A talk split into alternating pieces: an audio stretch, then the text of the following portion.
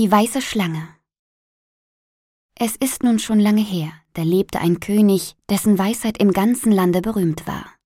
Nichts blieb ihm unbekannt, und es war, als ob ihm Nachricht von den verborgensten Dingen durch die Luft zugetragen würde. Er hatte aber eine seltsame Sitte. Jeden Mittag, wenn von der Tafel alles abgetragen und niemand mehr zugegen war, musste ein vertrauter Diener noch eine Schüssel bringen. Sie war aber zugedeckt, und der Diener wusste selbst nicht, was darin lag, und kein Mensch wusste es, denn der König deckte sie nicht eher auf und aß nicht davon, bis er ganz allein war. Das hatte schon lange Zeit gedauert. Da überkam eines Tages den Diener, der die Schüssel wieder wegtrug, die Neugierde, dass er nicht widerstehen konnte, sondern die Schüssel in seine Kammer brachte. Als er die Tür sorgfältig verschlossen hatte, hob er den Deckel auf, und da sah er, dass eine weiße Schlange darin lag. Bei ihrem Anblick konnte er die Lust nicht zurückhalten, sie zu kosten. Er schnitt ein Stückchen davon ab und steckte es in den Mund. Kaum aber hatte es seine Zunge berührt, so hörte er vor seinem Fenster ein seltsames Gewisper von feinen Stimmen. Er ging und horchte. Da merkte er, dass es Sperlinge waren, die miteinander sprachen und sich allerlei erzählten, was sie im Felde und Walde gesehen hatten. Der Genuss der Schlange hatte ihm die Fähigkeit verliehen, die Sprache der Tiere zu verstehen. Nun trug es sich zu, dass gerade an diesem Tage der Königin ihr schönster Ring fortkam und auf den vertrauten Diener, der überall Zugang hatte, der Verdacht fiel, er habe ihn gestohlen. Der König ließ ihn vor sich kommen und drohte ihm unter heftigen Scheldworten, wenn er bis morgen den Täter nicht zu nennen wüsste, so sollte er dafür angesehen und gerichtet werden. Es half nichts, dass er seine Unschuld beteuerte, er ward mit keinem bessern Bescheid entlassen. In seiner Unruhe und Angst ging er hinab auf den Hof und bedachte, wie er sich aus seiner Not helfen könnte. Da saßen die Enten an einem fließenden Wasser friedlich nebeneinander und ruhten.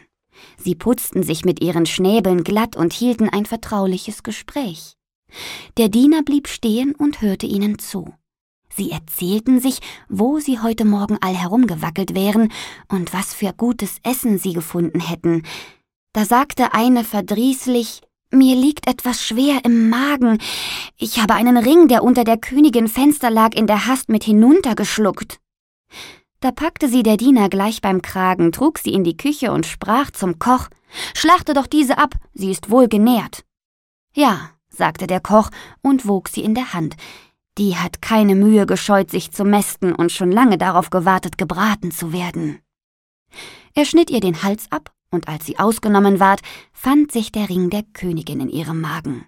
Der Diener konnte nun leicht vor dem König seine Unschuld beweisen, und da dieser sein Unrecht wieder gut machen wollte, erlaubte er ihm, sich eine Gnade auszubitten und versprach ihm die größte Ehrenstelle, die er sich an seinem Hofe wünschte. Der Diener aber, ob er gleich jung und schön war, schlug alles aus, war traurig in seinem Herzen und wollte nicht länger bleiben. Er bat nur um ein Pferd und Geld, um in die Welt zu ziehen. Als seine Bitte erfüllt war, machte er sich auf den Weg und kam eines Tages an einem Teich vorbei, wo er drei Fische bemerkte, die sich im Rohr gefangen hatten und nach Wasser schnappten. Obgleich man sagt, die Fische wären stumm, so vernahm er doch ihre Klage, dass sie so elend umkommen müssten. Weil er ein mitleidiges Herz hatte, so stieg er vom Pferde ab und setzte die drei Gefangenen wieder ins Wasser. Sie zappelten vor Freude, streckten die Köpfe heraus und riefen ihm zu Wir wollen dir's gedenken und dir's vergelten, dass du uns errettet hast. Er ritt weiter, und nach einem Weilchen kam es ihm vor, als hörte er zu seinen Füßen in dem Sand eine Stimme. Er horchte und vernahm, wie ein Ameisenkönig klagte. Wenn uns nur die Menschen mit den ungeschickten Tieren vom Leib blieben, da tritt mir das dumme Pferd mit seinen schweren Hufen meine Leute ohne Barmherzigkeit nieder. Er lenkte auf einen Seitenweg ein, und der Ameisenkönig rief ihm zu, wir wollen dir's gedenken und dir's vergelten. Der Weg führte ihn in einen Wald. Und da sah er einen Rabenvater und eine Rabenmutter. Die standen bei ihrem Nest und warfen ihre Jungen hinaus. Fort mit euch, ihr Galgenschwengel, riefen sie. Wir können euch nicht mehr satt machen, ihr seid groß genug und könnt euch selbst ernähren. Die armen Jungen lagen auf der Erde, flatterten und schlugen mit ihren Fittichen und schrien Wir hilflosen Kinder. Wir sollen uns selbst ernähren und können noch nicht fliegen. Was bleibt uns übrig, als hier Hungers zu sterben? Da stieg der gute Jüngling ab, tötete das Pferd mit seinem Degen und überließ es den jungen Raben zum Futter. Die kamen herbeigehüpft, sättigten sich und riefen Wir wollen dir's gedenken und dir's vergelten. Er musste jetzt seine eigenen Beine gebrauchen, und als er lange Wege gegangen war, kam er in eine große Stadt. Da war großer Lärm und Gedränge in den Straßen, und kam einer zu Pferde und machte bekannt, die Königstochter suche einen Gemahl.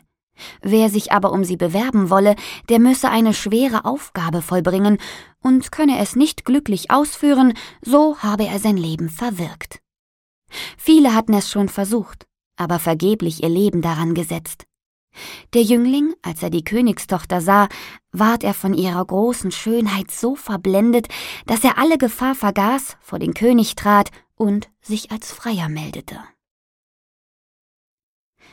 Alsbald war er hinaus ans Meer geführt und vor seinen Augen ein goldener Ring hineingeworfen. Dann hieß ihn der König, diesen Ring aus dem Meeresgrund wieder hervorzuholen und fügte hinzu, wenn du ohne ihn wieder in die Höhe kommst, so wirst du immer aufs Neue hinabgestürzt, bis du in den Wellen umkommst. Alle bedauerten den schönen Jüngling und ließen ihn dann einsam am Meere zurück. Er stand am Ufer und überlegte, was er wohl tun solle, da sah er auf einmal drei Fische daherschwimmen, und es waren keine anderen als jene, welchen er das Leben gerettet hatte. Der mittelste hielt eine Muschel im Munde, die er an den Strand zu den Füßen des Jünglings hinlegte, und als dieser sie aufhob und öffnete, so lag der Goldring darin. Voll Freude brachte er ihn dem Könige und erwartete, dass er ihm den verheißenen Lohn gewähren würde. Die stolze Königstochter aber, als sie vernahm, dass er ihr nicht ebenbürtig war, verschmähte ihn und verlangte, er sollte zuvor eine zweite Aufgabe lösen. Sie ging hinab in den Garten und streute selbst zehn Säcke voll Hirse ins Gras. Die muss er morgen, ehe die Sonne hervorkommt, aufgelesen haben, sprach sie, und darf kein Körnchen fehlen. Der Jüngling setzte sich in den Garten und dachte nach, wie es möglich wäre, die Aufgabe zu lösen, aber er konnte nichts ersinnen, saß da ganz traurig und erwartete, bei Anbruch des Morgens zum Tode geführt zu werden. Als aber die ersten Sonnenstrahlen in den Garten fielen, so sah er die zehn Säcke alle wohlgefüllt nebeneinander stehen, und kein Körnchen fehlte darin. Der Ameisenkönig war mit seinen tausend und tausend Ameisen in der Nacht angekommen, und die dankbaren Tiere hatten die Hirse mit großer Emsigkeit gelesen und in die Säcke gesammelt. Die Königstochter kam selbst in den Garten herab und sah mit Verwunderung, dass der Jüngling vollbracht hatte, was ihm aufgegeben war. Aber sie konnte ihr stolzes Herz noch nicht bezwingen und sprach Hat er auch die beiden Aufgaben gelöst, so soll er doch nicht eher mein Gemahl werden, bis er mir einen Apfel vom Baume des Lebens gebracht hat. Der Jüngling wusste nicht, wo der Baum des Lebens stand, er machte sich auf und wollte immer zugehen, solange ihn seine Beine trügen, aber er hatte keine Hoffnung, ihn zu finden. Als er schon durch drei Königreiche gewandert war und abends in einen Wald kam, setzte er sich unter einen Baum und wollte schlafen. Da hörte er in den Ästen ein Geräusch, und ein goldener Apfel fiel in seine Hand. Zugleich flogen drei Raben zu ihm herab, setzten sich auf seine Knie und sagten Wir sind die drei jungen Raben, die du vom Hungertod errettet hast, als wir groß geworden waren und hörten, dass du den goldenen Apfel suchtest, so sind wir über das Meer geflogen, bis ans Ende der Welt, wo der Baum des Lebens steht, und haben dir den Apfel geholt. Voll Freude machte sich der Jüngling auf den Heimweg und brachte der schönen Königstochter den goldenen Apfel, der nun keine Ausrede mehr übrig blieb. Sie teilten den Apfel des Lebens und aßen ihn zusammen. Da ward ihr Herz mit Liebe zu ihm erfüllt, und sie erreichten in ungestörtem Glück ein hohes Alter.